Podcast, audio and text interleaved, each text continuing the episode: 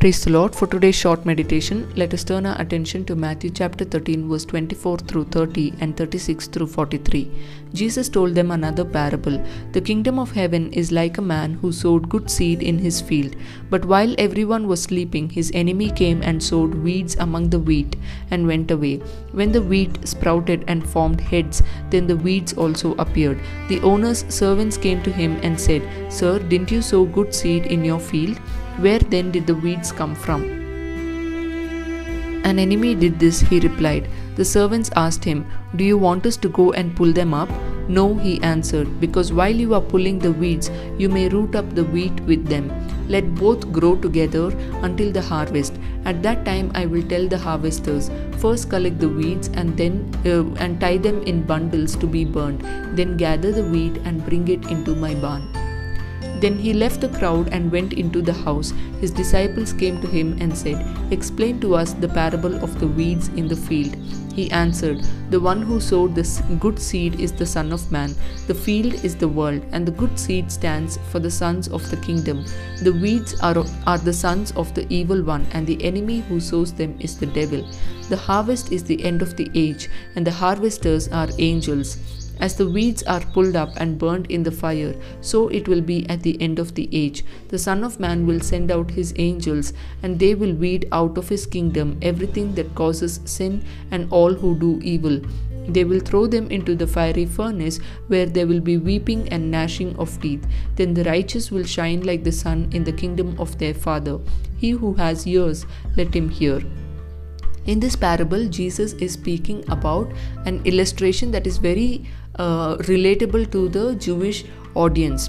Now, uh, there was a custom in the uh, Palestinian region where, uh, when somebody sowed wheat in the field, the enemy would come and sow the seeds of weed in their field. Now, wheat and weed could not be distinguishable in uh, the early stages of the growth. Uh, so, it looked very similar that nobody could distinguish between a weed and the wheat.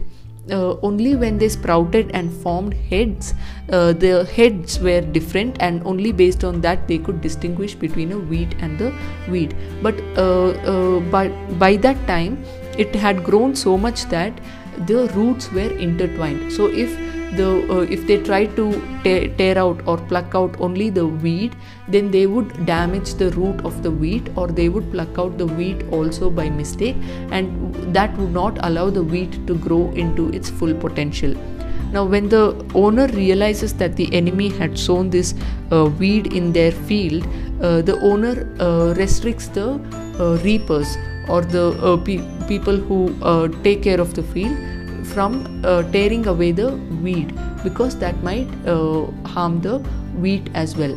Now, when the disciples asked Jesus about the meaning of this parable, Jesus says in verse 37 through 39 The one who sowed the good seed is the Son of Man, the field is the world, the good seed stands for the sons of the kingdom, weed are the sons of the evil one. The enemy who sows them is the devil. The harvest is the end of the age, and the harvesters are the angels. Now, we learn many things from this parable. The first thing is that it teaches us that there is a hostile power or there is a devil who sows the evil things in this world. We see good things and bad things in this world, and there is a devil who or an evil power that sows uh, or a bad influence in this world.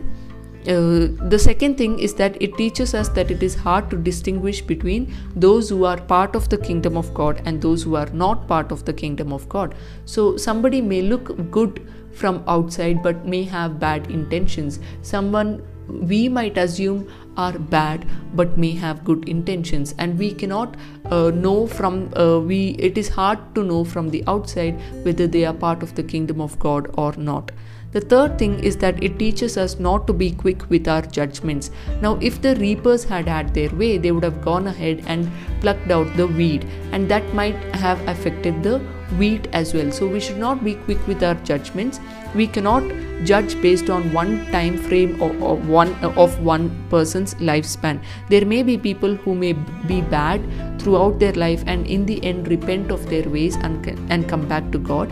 And there may be people who have lived a good life but had a bad ending. So we cannot judge a person based on one particular time frame the fourth thing is that it teaches us that there is a judgment that comes in the end, and there is a time when the weed will be taken and thrown into the fire. That is to say, people who go away from God, people who do not follow the commands of God, they will be taken and thrown into the hell.